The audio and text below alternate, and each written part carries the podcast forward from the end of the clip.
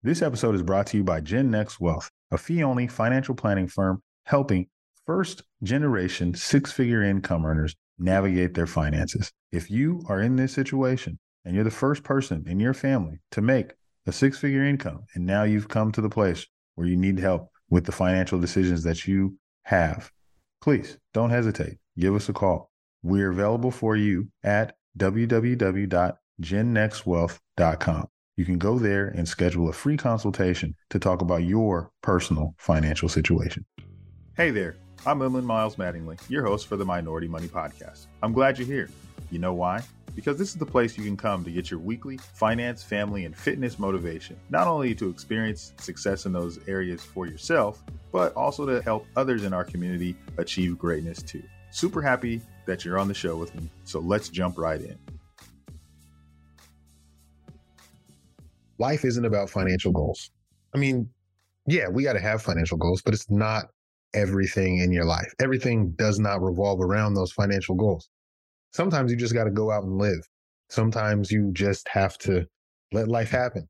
Sometimes goals can ruin things for you, right? Especially when we don't hit them, the feelings of doubt, looking back saying, you know, all the mistakes you made for not hitting the goals that you had. Interesting quote I heard from a book that I was reading is called the name of the book, Emmanuel Acho wrote it. And I believe the name of the book was Illogical. And in this book, he talks about how goals actually ruin things. And when he stopped setting goals for himself, life got so much easier.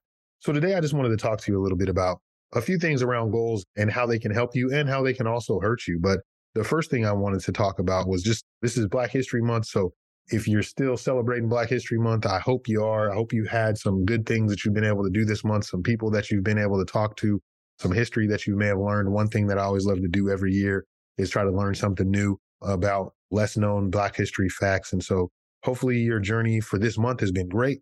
February for me personally, I wanted to always just kind of tell, go into a personal note. February for me is always, I was going to say a tough month, but it is always a month of reflection. And for me personally, the reason why is because my grandmother, and my mom's birthdays are in February. Now, if you listen to the show and you know anything about me, then you know that my grandmother and my mom, who were very important women in my life, both passed away.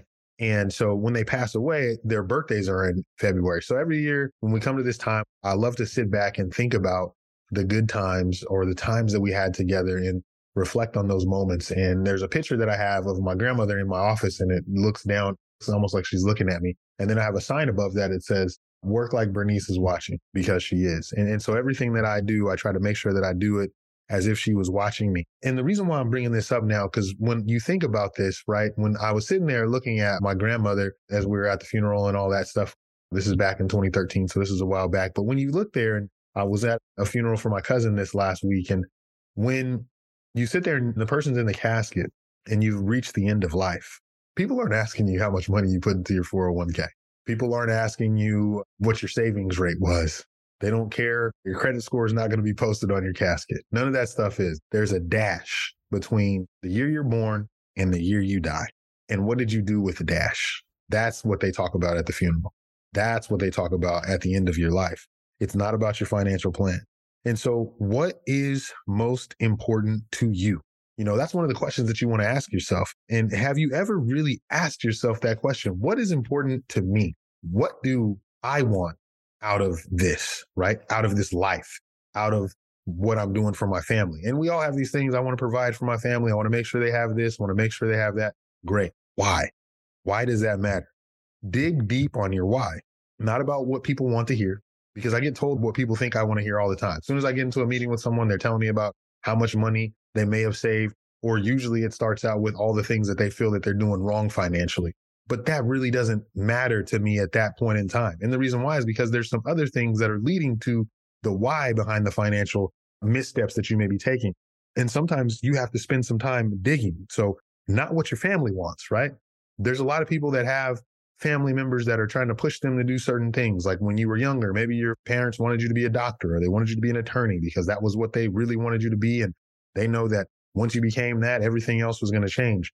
There could have been what your friends want, right? There's a lot of stuff. I talk to my daughter about this all the time about you have friends and friends are going to do things and they may influence you to do things. But at the end of the day, you got to know what you really want. And only you can know that. There's this thing where you say, Do you truly know thyself? And so, do you know yourself? And what do you mean by that? Like, that's truly powerful. So, one of the reasons why I started a business and always throughout my life, I've looked for careers with flexibility is because when I had my children, I wanted to make sure that I was able to attend everything that they had. In my mind, I never knew that's what it was. I just knew that I wanted flexibility, right? This is before I had kids. I knew I didn't want to be tied to a job. Okay. So when I looked out for a job, I always looked for something that I'd be able to move around. Now, lo and behold, when I had children, I was able to still do that. I was able to still go. I still make all their awards assemblies. I still like to make all their games that they have. I still like to do those things. Now, I had to dig deeper. Why is that important to me?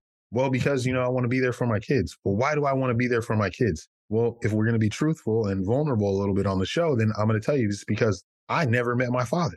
And my grandparents worked so much that they never were able to attend my games. So when I was thinking about my dad, this is years after, like I didn't, you know, this is just like recently that I'm starting to realize why this happened. Okay. So I'm thinking about what's going on with my dad. Like I have this overwhelming or this compelling thing to not miss anything that is that my kids are doing. And I couldn't figure out why. And then I started to dig a little bit. My dad wasn't around and people weren't able to come watch me play any sports or any awards assemblies or anything like that. I never had my family attend one. Now, do I look down at them? Do I say they should have made it or no? I understand that life happens and the obligations that they had made it so they had to go to work to provide for the family, to provide for me, to provide for other people that lived in the household. And I understand that. However, until I was able to dig deep on myself, I had to understand that the importance wasn't the career choice that I had. The importance was the flexibility so that I could take care of the family the way that I thought a dad should take care of the family. And one of the biggest things that I wanted to be was present. And so when I have to look at my why, it wasn't that I wanted to have a job just with flexibility. There was a reason why I wanted that job with flexibility. It was so that I could be a present father. And the whole reason why I'm saying that is that didn't come from a financial plan. That didn't come from questions that I asked. That came from doing some deep internal searching. And so what I'm telling you is life's not just about financial goals. It's about finding out the why behind the financial things that you want to do.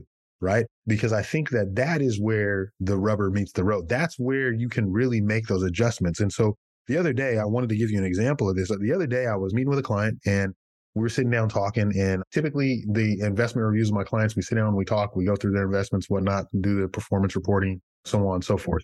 And so we go through that. We start going through his performance review. Now, last year, market had his fluctuation. So we went through that, talked about it, talked to it. And then I sit back and I just kind of listen to him. And then he tells me, you know, this is one of my retirement clients. And he says, this is my life savings. This is what I have. This is what I work for, Emlyn. This is what I put away. This is what I want to live on until for the rest of my life. This is after we've done all the investment stuff, talked about the performance. Then I said, Well, talk to me. What's on your mind? He said, This is all we have for my family. And so sometimes I get worried about that.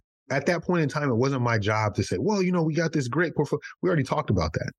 It was my job to listen to what he had to say. And I was like, You know, I totally understand that. And that's normal. I mean, you should be, you know, this is going to give you a reason to have a level of concern. And I totally understand that. And all he wanted to do was tell me that. So that was 10% of our conversation. Then we started talking about family and we started talking about the times. I asked him, I said, "One of one of the happiest times that you've had? I tell that your family is important, but what brings you genuine joy? And I want you to ask yourself that question too. But I asked him this, what brings you joy? And if you have never asked yourself that, joy is different, right? You know, you can be happy because something happened. Joyful is like comes from within you. So I said, what brings you joy? And we sat down and I just kind of listened to him tell the story about when the family got together and how everybody was there and they had food there and they were drinking, you know, just having a good time, celebrating family and doing all of that. And I looked at him and I said, We've had this financial plan, we've had this stuff, and the family's not even there. We didn't ever talk about that. And he's like, I didn't know I could because people think that it's all about the financial goals. But the most important goal that he had was being able to spend time with his family. So, you know what we did? We planned a trip. I said, we need to plan a trip. We need to do the cabin thing that you did when you were younger with the kids and get you out there barbecuing and doing all the things that you love to do. You should have seen his face light up from that. He was so excited to know that we can talk about things other than money that were equally, if not more important than the money itself. And so this is all I'm asking you to do is have you ever really asked yourself that question? Do you know yourself and what's important to you? Beyond your financial goals. I think that's something that you need to dig on. And this is for whether you're a financial advisor, whether you're just a consumer that's trying to listen to some good financial advice. I believe that this is something that you got to do. Check in with yourself and make sure you ask why something is important. It took a little time for me to get to the why.